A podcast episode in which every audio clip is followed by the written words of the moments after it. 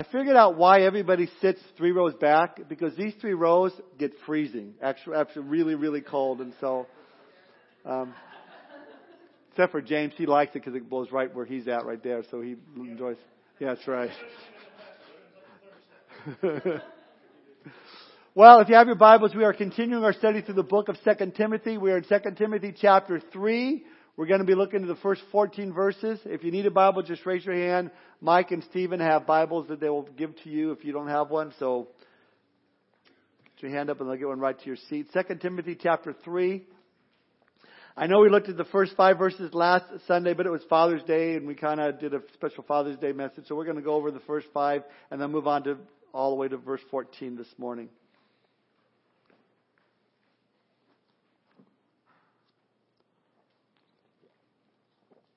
Right, starting in verse one, we read, Paul writes, "But know this, that in the last days perilous times will come.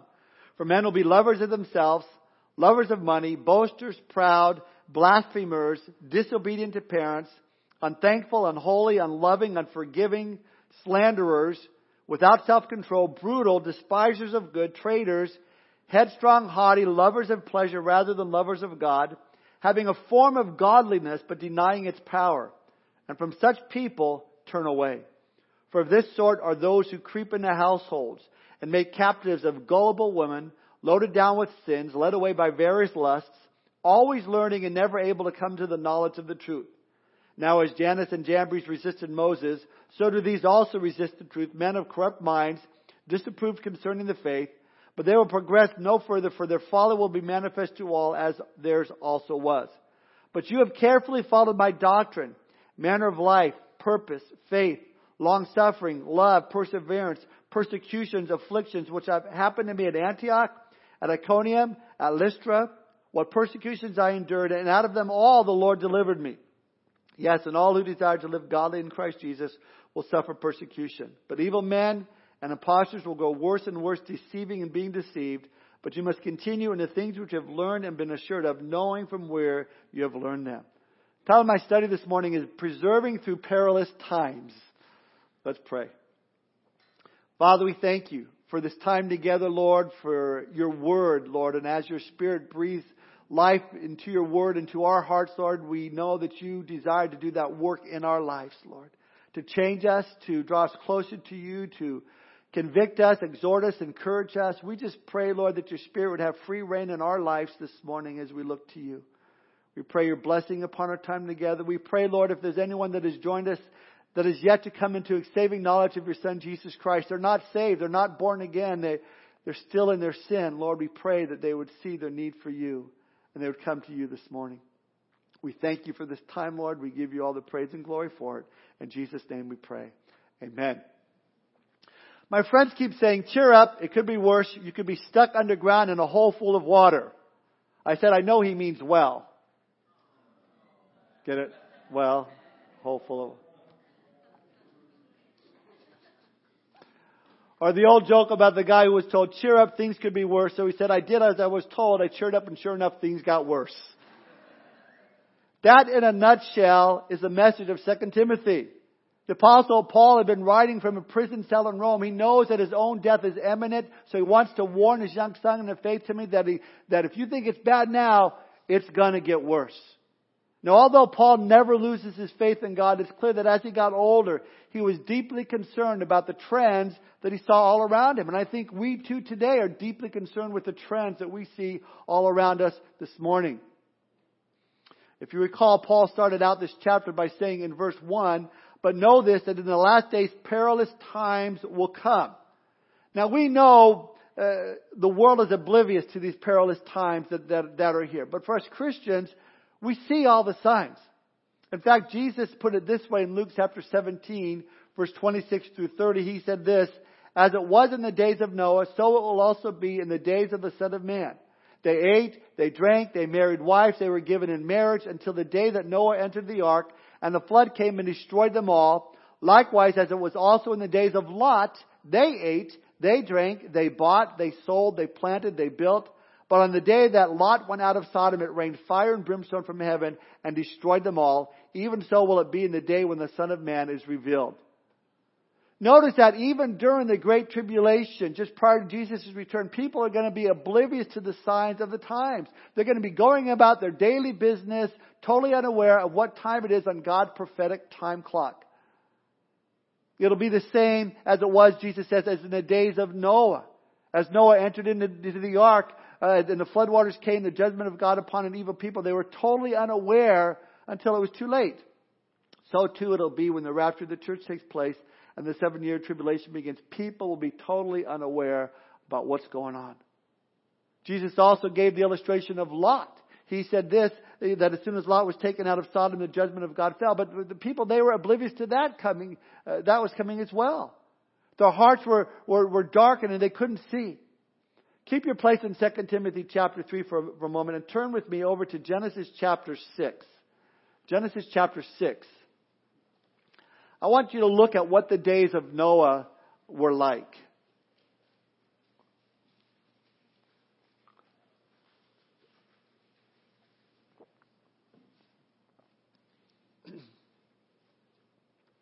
Starting in verse one of Genesis chapter six. Now it came to pass, when men began to multiply on the face of the earth, and daughters were born to them, that the sons of God saw the daughters of men, that they were beautiful, that they took wives for themselves of all whom they chose. And the Lord said, My spirit shall not strive with man forever, for he is indeed flesh, yet his days shall be one hundred twenty years. And there were giants on the earth in those days. And also afterward, when the sons of God came into the daughters of man, and they bore children to them.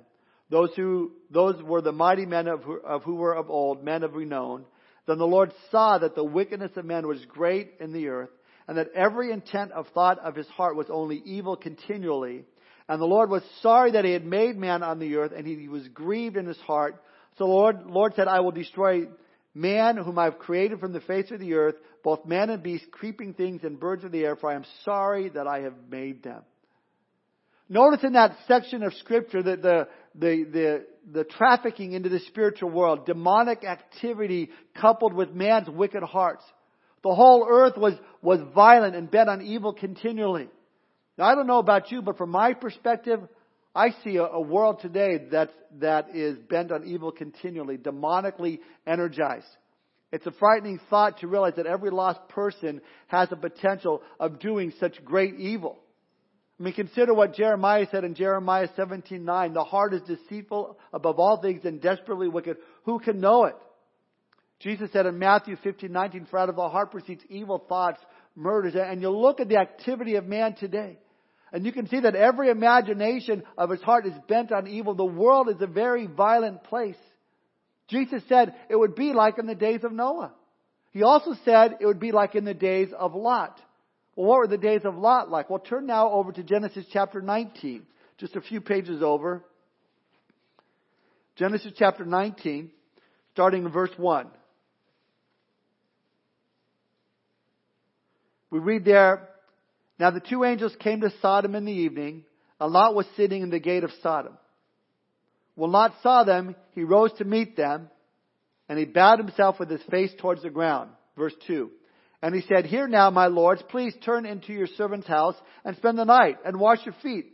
Then you may rise early and go on your way. And they said, No, but we will spend the night in the open square.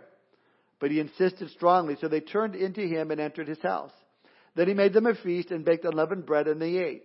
Now before they lay down, the men of the city, the men of Sodom, both old and young, all the people from every quarter surrounded the house, and they called to Lot and said to him, Where are the men who came to you tonight? Bring them out to us that we may know them carnally. Notice the sexual perversion, how sodomy affected all of society from the young to the old. You might say they came out of the closet and into the streets, flaunting their sins with no remorse. Folks, we see sexual perversion at an all-time high. This anything goes mentality. We see the media flaunting this. The people flaunt their sin, and the imaginations of man's heart is evil. Now you may say, come on, Pastor Tom, I need an upbeat message today. I mean, that uh, I know we see that stuff in the world. That's kind of kind of disheartening. But here's the good part. Jesus says, when the world gets like this, like in the days of Noah, like in the days of Lot, when you see these things begin to happen, look up, lift up your head, because your redemption draws near. Jesus is coming back. So as bad as this world gets, the more excited we should be, because we know the Lord could return for his church at any moment. The rapture of the church could happen right now. Right now. Right now. One of these Sundays I'm going to get it right. I'm going to do it. See, the good news is like Noah, who according to Genesis six eight, Noah found grace in the eyes of the Lord. So to those of us that have surrendered our hearts and our life to Jesus Christ, we've experienced that same grace. We're saved by God's grace through faith in Jesus Christ. So we'll escape the judgment of God that's coming upon this Christ-rejecting world, just as Noah did, just as Lot did. So what does that have to do with our study this morning? Well, Paul knew these hard times were coming. Days of stress were just around the corner. And if a man or a woman was not ready, if they didn't brace themselves in advance, he might just be swept away when things got rough. And so Paul has a game plan for Timothy. Three things, if you're taking notes this morning, that we're going to see. Flee, number one.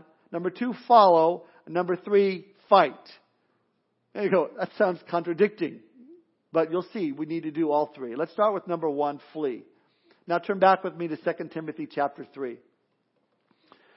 Knowing that it's going to be perilous times in the last days, Paul went on, as we saw last time together, to give Timothy really a sobering catalog of corruption, what men's hearts would be like. And we looked at the different characteristics of those living in the last days. It's a list of what happens when a people, when a nation turns their back against God. First, starting in verse two, there's a total rejection of God. People are lovers of themselves, lovers of money, boasters, proud, blasphemers, disobedient to parents. As a result, people become unthankful and unholy. Verse three, unloving, unforgiving, and slanderers. Finally, there's a total breakdown of society. People will be without self-control, brutal, despisers of good. Verse four, traitors, headstrong, haughty, lovers of pleasure rather than lovers of God. That last phrase, lovers of pleasure rather than the lovers of God, means that, that in the end, anything goes. No rules, no moral absolutes, no restraints of any kind. You make your own rules. You answer to no one. You are the one that matters. Your universe revolves around you. Every man does what is right in their own eyes, and woe to the person who dares question his lifestyle choices. So what does Paul say to do about these people living this way? Flee. Look at verse five. Having a form of godliness, but denying its power, and from such people turn away. Chapter two, Paul said, flee youthful lust. But here in chapter three, Paul says, flee people, flee, turn away from those who have a form of godliness, but deny its power. That word form there means something like, or having the outward appearance of. And so it's having the outward appearance of godliness. There's something like, you know, flee those. When I was young, we would spend our summers at the beach, Newport Beach in Southern California, and you'd always tell the posers. The posers were the guys that had the surfboard, and they would stand on the boardwalk, and they'd just sit there with the board there, or they'd stick it in the sand, but they never actually got into the water. But they had the, the sunscreen on and all that, just, and don't I look good? It's just this poser. Well, Paul is saying in the last days, there's going to be posers, religious posers. On the outside, they may look like they're serving the Lord, but their hearts are far from them. You see, as men turn away from God, they'll become more and more religious, actually, not less. It'll be religion for religion's sake, not religion for the sake of knowing Christ. We see it all around us today. I could give you a list of names of churches within a five or six mile radius of a church that would fit into this category. They look Christian. They may even have a Christian name. They look at least religious. They talk about spiritual things maybe, but But what is missing is Jesus and the following of his word. In particular, they will embrace a kind of postmodern religion that allows them to do anything, believe anything, endorse anything, live any way they choose, as long as it makes them happy. Many years ago, a married woman wrote this letter to dear Abby to justify her adultery. She writes, "He's also married. We meet once a week at a motel for three hours of heaven. My husband knows nothing about this, and neither does my lover's wife. Sex with my husband is even better now, and it's not as though I'm denying my husband anything. I teach a Sunday school class at church every week, but for some reason, I feel no guilt." I looked up six churches, church websites, within a few miles of ours and jotted down something from each one, and it may shock you. I won't give you the names, but I'll just tell you what I found. The first one had a special series going on they were doing called Reading the Bible Again for the First Time, Taking the Bible Seriously, but Not Literally. Second one was holding a camp called Fish with Feet. This is a camp designed to help kids K through five learn about the origins of humanity through scientific and creative exploration.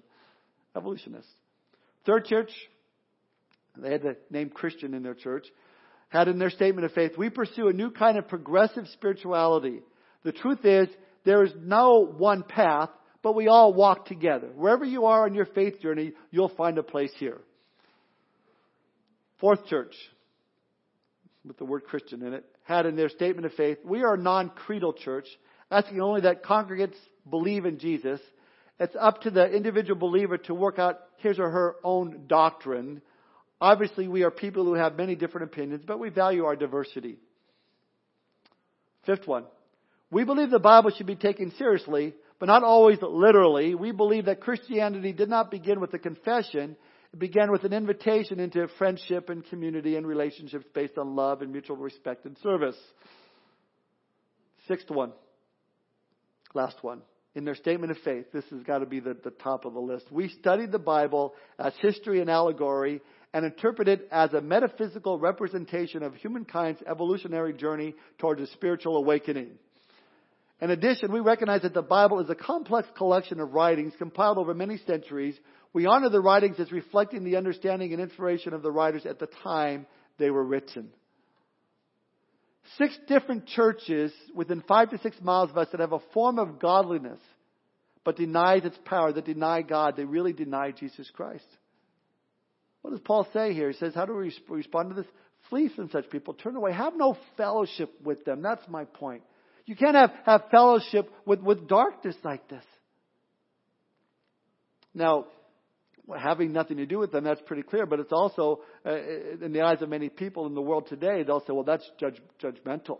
You're being narrow-minded. You're, you're, you're kind of rude, unfair, un, un, unkind, and, and a host of other things that are not politically, politically correct. But I'm telling you, the Word of God stands and remains the same. We're to have nothing to do with religious teachers, organizations who call themselves churches, who do not believe the Bible and do not accept its authority over every area of our life, including sexual morality. Such people are religious but lost. In fact, Paul goes on, look at verses six and seven. For of this sort are those who creep into households and make captives of gullible, gullible women, loaded down with sins, led away by various lusts, always learning and never able to come to the knowledge of the truth. Now, don't get the idea here that, that Paul is trying to pick on a certain type of woman. Oh, all, women are all gullible and then, you know, loaded down with sin. No, he's just trying to show here who the false teachers seek to target, who they keep, seek to come after. Those who are lonely, those who are vulnerable, those who are gullible, those who are struggling in sin. Doesn't matter if you're a man or a woman, both can be led away by these religious phonies seeking to draw you away into their cults. Those who end up creeping around our neighborhoods, looking for people, you know, they have time and knocking on your door, you know, they look for the gullible people. They look for those that, that will listen to them and say, well, let us hold a class in your house so we can share interesting insights and experiencing experiences. Please take this magazine. It's called The Watchtower. It's called the, the Book of Mormon. And you'll have people, men and women, say, oh, that, wow, that sounds interesting. That sounds true. Paul is saying here, he's talking about false teachers, and in the context of, of, of three here, he, you know, he's saying stay away from them. He says in verse seven, they're always learning and never able to come to the knowledge of the truth. They're always learning, but they're learning false things. And then he reminds us in verse eight of the Old Testament magicians that attempted to do the same miracles that God did through Moses there in Pharaoh's court when Moses came to seek the release of the children of Israel. Look at verses eight and nine. Now, as Jannes and Jambres resisted Moses, so do these also resist the truth. Men of corrupt minds disapproved concerning the faith, but they will progress no further, for their folly will be manifest to all, as theirs also was. Jannes and Jambres, if you remember, there are two musicians there in Pharaoh's court who withstood Moses by duplicating the miracles that Moses did. They were, you know, part-time posers, I guess, imitators. Moses' staff became a snake, so did theirs. Moses turned the Nile to blood, so did they. Moses brought fog, frogs, so did they. Dust to lice. Now here's what's in their folly. Each thing they did did nothing to help Egypt, but only made matters worse. There, there were more frogs. I mean, there, there was more blood. There was more snakes. Listen, that's always the way it is with Satan's counterfeits. He never makes anything better. He makes everything worse. That's why Paul says, turn away from them, flee. Now this brings us to our next point. Number two, follow. Look at verses ten through twelve. It says, but you have carefully followed my doctrine, manner of life, purpose, faith, long-suffering, love, perseverance, persecutions, afflictions, which happened to me at Antioch, at Iconium, at Lystra, what persecutions I endured, and out of them all the Lord delivered me. Yes, and all who desire to live godly in Christ Jesus will suffer persecution. Notice here, first off, Paul says to Timothy, you've carefully followed my doctrine. Listen, doctrine does matter. And it's not to be left up to whatever you want it to be. Now, we have a, a statement of faith on our bulletins. It's what we believe and why we believe based upon the Word of God. That's what doctrine is. Now, the very first doctrine that Timothy followed from Paul had to have been that of saving faith. I mean, Timothy heard the gospel message from Paul and received Jesus Christ into his life as Lord and Savior, just as the Lord got a hold of Paul there on that road to Damascus, and Paul gave his life to the Lord. Paul says, you have carefully followed my doctrine. In other words, Timothy, you paid attention to all that I've taught you, and you've applied it into your life. Two things we see in that. Number one, Paul was teaching the Word of God. He was teaching doctrine. And number two, Timothy was learning. He was learning. He was taking heed to the Word of God. And again, sadly, by that list I just read you, churches today aren't teaching the Word of God. And if they do, it's a watered-down version that people don't even know what they believe anymore. Salvation isn't important. Some just make up their own idea about what, what God's Word says. I like what A W Tozer said about this. He said, it would be impossible to overemphasize the importance of sound doctrine in the life of a Christian. Right thinking about all spiritual matters is imperative if we would have right living. As men do not gather grapes of thorns nor figs of thistles, so sound character does not grow out of unsound teaching. See, we need to honor God through honoring His Word. Believe God's Word, because if we do, others will see our faith, it's real, and will follow our doctrine. They'll come to know the Lord Jesus Christ. I remember the first time, you know, I heard someone you know, teach God's Word. And I'm, and I'm looking at this, I'm going, I can't believe this is in the Bible, this, this, uh, this doctrine. And I started to follow it. I started to apply it to my life. I was blessed. Paul tells Timothy, you've done this. Then he goes on, look at verse ten. He said, you followed my manner of life. He was an example to Timothy, and, and Timothy followed his example. He watched how Paul lived. Paul didn't preach sacrifice and then live in luxury. You know, Paul lived as a servant, not a celebrity. He gave more than he received. Paul could say, follow me as I follow Christ. I remember when I first got saved and, and I started attending Harvest Christian Fellowship with Pastor Greg and Lori back then in the late seventies, and, and, uh, Man, I got to know Greg a little bit, and I saw that he was not only a man of the Word, but, but he practiced what he preached. He lived his life that way. Years later, I moved up to the high desert with Pastor Dennis, and we got to be good friends with his family. And the same thing was true for Pastor Dennis. I saw a man that not only taught the Word of God, but lived it. And these men are still that way. Let me ask you this morning, are you the same person at church as you are at home? How do you spend your time each day for the Lord? What is your manner of life? Look at it this way. Suppose you had a bank account that every morning credited your account with eighty-six thousand four hundred dollars. Now, you were not allowed to have any cash left over in the account by the end of the day. What would you do? You would withdraw it fast, right? You'd put that A T M and get it all out of there. Well, believe it or not, you do have such an account. Not monetarily. It's called time. And each morning you are credited with eighty-six thousand four hundred seconds to spend as you wish. Whatever's not used is lost. There are no balances to carry over the next day, no overdrafts. All records are destroyed at the end of the day. If you do not use the daily deposit, the loss is yours. There's no returns, no drawing against tomorrow.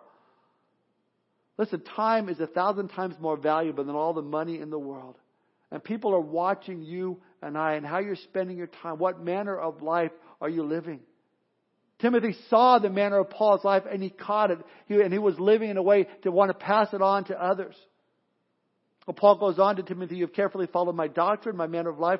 Next, he says his purpose. Timothy saw that Paul's life had direction, had purpose, that he just wasn't aimlessly wandering around.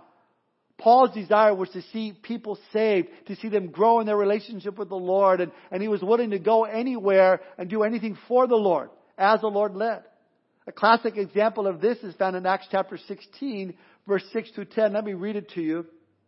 It'll be up on the screen. It says that now when they had gone through Phrygia and the region of Galatia, they were forbidden by the Holy Spirit to preach the word in Asia.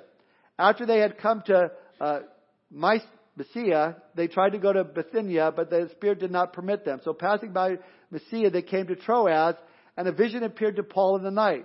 A man of Macedonia stood and pleaded with him, saying, "Come over to Macedonia and help us." Now after he had seen the vision, immediately we sought to go to Macedonia, concluding that the Lord had called us to preach the gospel to them. Notice what happens here. The door opens up, and Paul immediately goes in that direction. When the door shuts, he stops, he goes in a different direction. He's following the Lord, always on the move. Why? Because he had a purpose, he had a plan, he had a goal. He did not want to waste one moment of opportunity. Do we live the same way? Are we following Paul's example? We need to have our goals. We need to have our purpose in what we do. I think of the fairy tale Alice in Wonderland. Alice is having this conversation with the Cheshire Cat, and, and she asks the cat, "Would you please tell me which way I ought to go from here?" "Well, that depends a good deal on where you want to go," said the cat. "Well, I don't care where," said Alice. "Then it doesn't matter which way you go," said the cat. Where's God calling you to go? What is God calling you to do? As Christians, we need to have that purpose. We need to have that goal. We need to be directed by God and go for it. Roger Staubach, former quarterback for the Dallas Cowboys, was a, a plebe in his first summer at the U S Naval Academy and expected to be unobtrusive in the presence of upperclassmen. However, at breakfast one Sunday, an upperclassman began prodding Roger. This guy was a backup quarterback on the football team and, and well... aware that soon Roger would be competing for a spot. "Hey, Staubach," he barked, "I hear you're going to take my job away. Is that right?" "No, sir," replied Roger. The upperclassman pressed the issue. "That's strange," he said. "I'm sure that's what I heard." "Well, what is your job, sir?" asked Roger. "Number two quarterback," the upperclassman announced. "Well, I'm not going to take away your job, sir," Roger assured him. The upperclassman seemed satisfied until Roger added, "It's a starting quarterback job that I'm going to take, sir." And he did. He did. What about you? Do you feel that God is, has you here today for a purpose? Then this is your, your moment. If you're born again, you have a purpose to serve the Lord in any capacity that He leads. And you need to go for it. Timothy saw the purpose in Paul's life and he caught it and now was to pass it on to others. May we catch it too. Then he had three more things that he wanted to pass on to Timothy. He wanted Timothy to follow. He says, follow his faith, his long-suffering, and his love. Now, Timothy saw that, that Paul was a man of faith, that it was real. He trusted in the Lord. He believed in the Lord no matter what he was going through. Timothy saw the, the long-suffering of Paul, that he was patient, teaching people the things of God with a passion. And Timothy saw the love Paul had for his people, the love of God, that agape, unconditional love. Now, where did all this come from? Paul's manner of life and his purpose and his faith and his long-suffering and his love. They came from the Word of God, from doctrine. From correct teaching. See, once you're saved, uh, the way you conduct your life, the way you live life is according to God's holy word. Once you're saved, you, ha- you have a purpose, you have direction to follow God as He leads. Once you're saved, you believe God's word, have faith in what He has promised, and is able to bring it to pass. Once you are saved, you're long-suffering, you have that agape love as the Lord, uh, as the Lord does. See, it, it stems on from being saved and, and built upon that, which in turn produces perseverance. That last trait, look at verse ten, and then verse eleven. Produces uh, perseverance, uh, and then persecutions and afflictions. And then he goes on, which happened to me at Antioch, at Iconium, at Lystra, what persecutions I endured, and out of all of them, the Lord delivered me. Listen, just because we're saved... Just because we live a life pleasing to God with a purpose and faith with long-suffering and love doesn't mean people are going to applaud you. Doesn't mean people are going to love you. Doesn't mean people are going to, going to, you know, encourage you. And in fact, they may even come against you. What happened to Paul at Antioch and Iconium and Lystra? Well, in Antioch, Paul was kicked out of the city for preaching the gospel. Acts thirteen, fifteen, fifty rather. At Iconium, Paul was almost executed by stoning in Acts fourteen, five. And at Lystra, they actually did stone Paul and leave him for dead in Acts fourteen nineteen. But I love what Paul says in verse eleven. And out of them all, the Lord delivered me. Through the suffering, through the persecution, the Lord delivered me. Paul remembered this as he sat in prison and waited execution. He knew God was, was more than able to deliver him again if that's what the Lord wanted for him. If not, it didn't matter to Paul. He was at complete peace, leaving it in the Lord's hand. Persecution was not going to stop Paul from following hard after Jesus. In fact, Paul states it clearly in verse twelve. Yes, and all who desire to live godly in Christ Jesus will suffer persecution. It's not a promise we like to claim, but, but a truth that we must believe. If you're living godly for Christ Jesus, you're going to face persecution. You're going to face opposition. Jesus put it this way in John fifteen, eighteen through twenty-one. He said, if the world hates you, you know that it hated me before it hated you. If you are of the world, the world would love its own. Yet because you are not of the world, but I chose you out of the world, therefore the world hates you.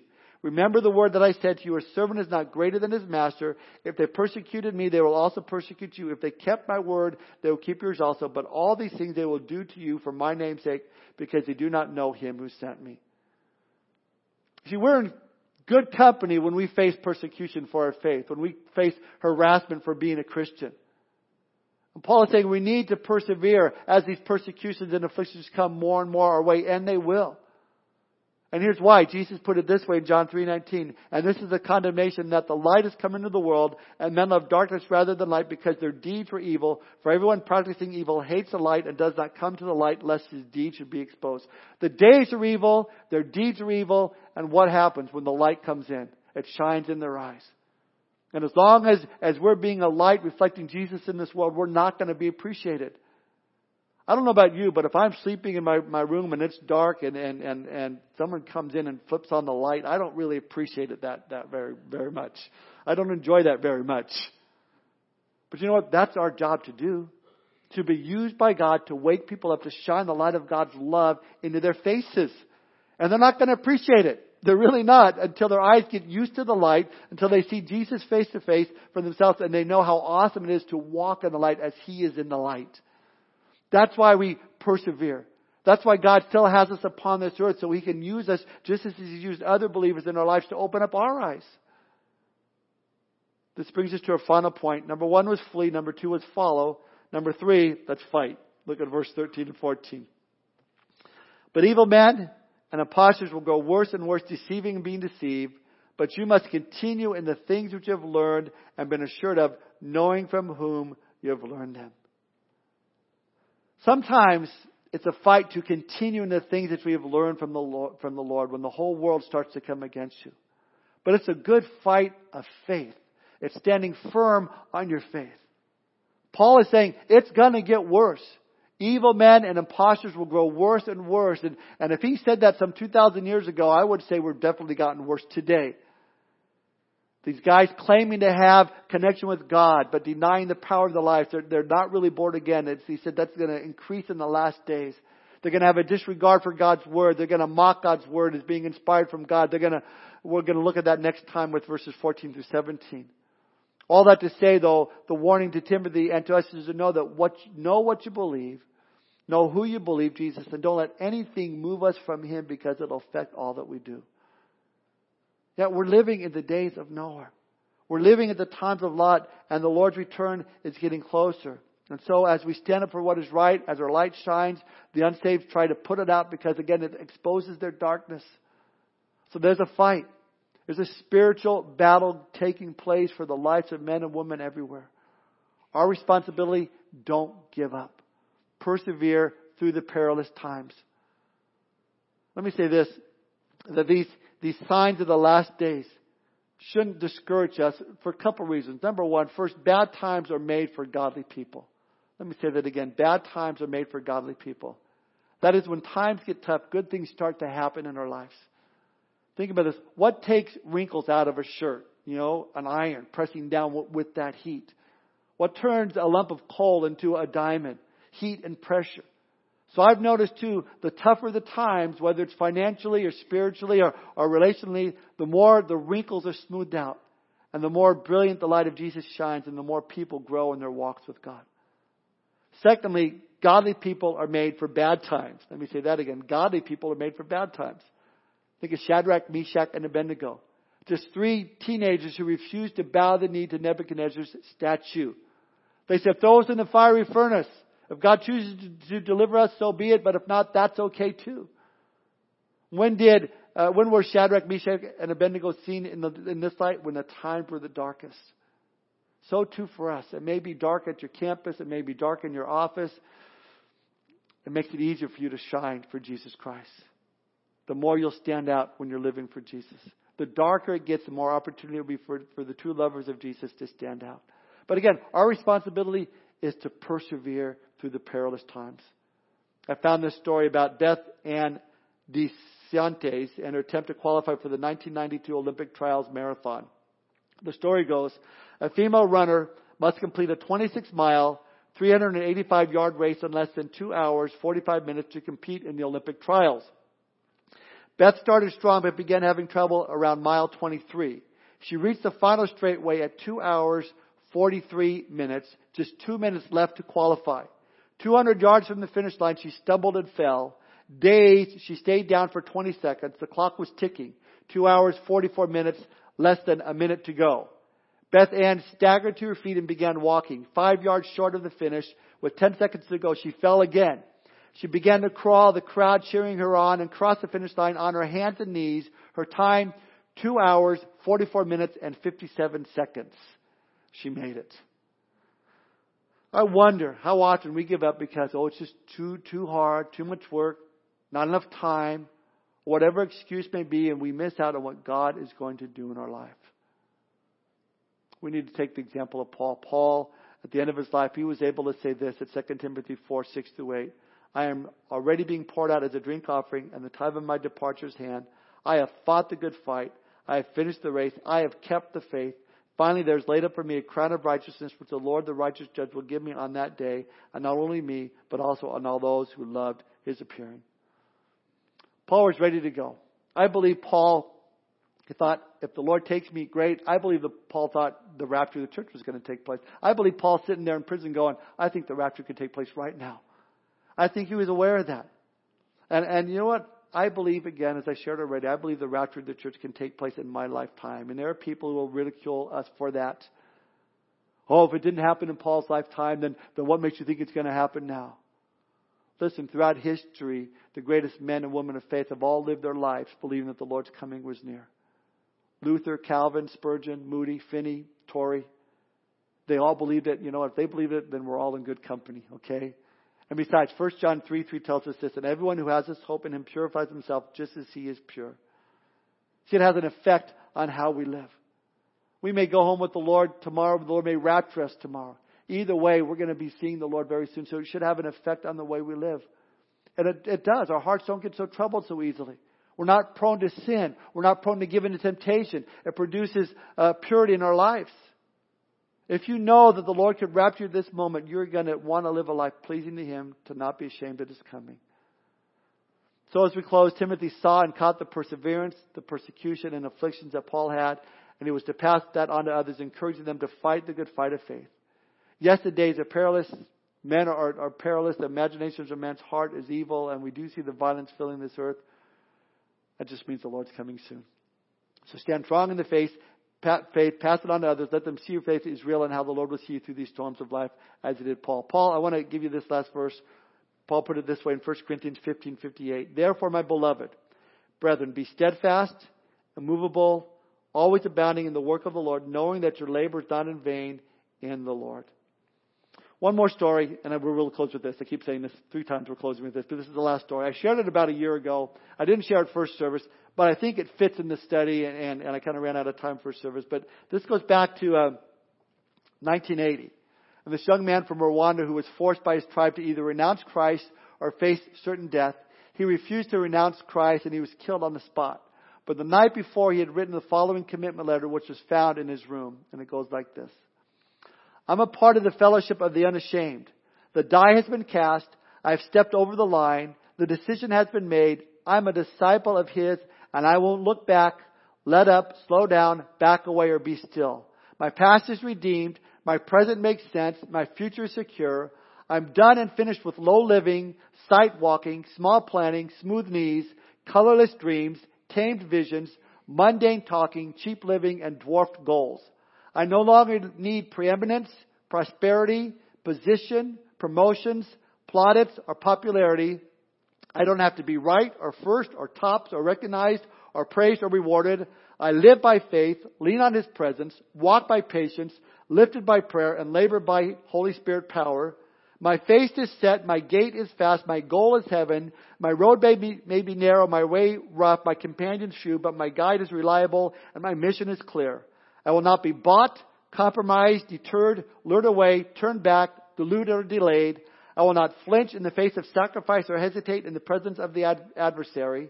I will not negotiate at the table of the enemy, ponder at the pool of popularity, or meander in the maze of mediocrity. I won't give up, shut up, or let up until I have stayed up, stored up, prayed up, paid up, and preached up for the cause of Christ. I am a disciple of Jesus. I must give until I drop, preach until all know, and work until He comes. And when He does come for His own, He'll have no problem recognizing me. My colors will be clear. Let's pray. Father, we thank You, Lord, for Your love and Your grace. Thank You, Lord, for the encouragement through Your word, that we can stand strong in these dark, evil times because we have Your Holy Spirit's power in our lives. Nothing can stand against You, Lord God. You are our defense. You are our stronghold. You are King. You are our Lord. And we thank You, Lord, for the salvation that You brought to our lives, that You open up our eyes to, to see and to know that You are our Savior and our Lord. And I pray, Lord, if there's anybody here this morning that is yet to give their life to You, Lord Jesus, to surrender their hearts to You, Lord, would You touch their hearts even now in these moments as we close, that they would see their need to come to You and turn their life to You. While our heads are bowed and our eyes are closed, is there anyone here you want to give your life to Jesus Christ this morning? You want your sin forgiven. You want to be born again. You want to know that you're a follower of Jesus Christ and that He's given you His grace and He'll save you and He'll bring you into eternity in heaven with Him. If that's your desire, would you raise your hand so I can pray for you this morning? This is just between you and the Lord saying, I want to give my life to Jesus Christ. I want to be born again today. Just raise your hand up so I can see it today. God bless you. I see you. Anybody else? God loves you so much. He sent His Son to die on the cross for your sin. So you don't have to pay the penalty for your sin. If you just put your faith and trust in Him, He'll come into your life. He'll forgive you of your sin. Anybody else in these last few moments? Maybe you, at one point in your life, you committed your life to the Lord, but you've walked away and it's been a long time since you've been walking with the Lord and now you want to recommit your life to the Lord Jesus Christ. If that's your desire, you want to make a recommitment to Him this morning. Would you raise your hand so I could pray for you this morning?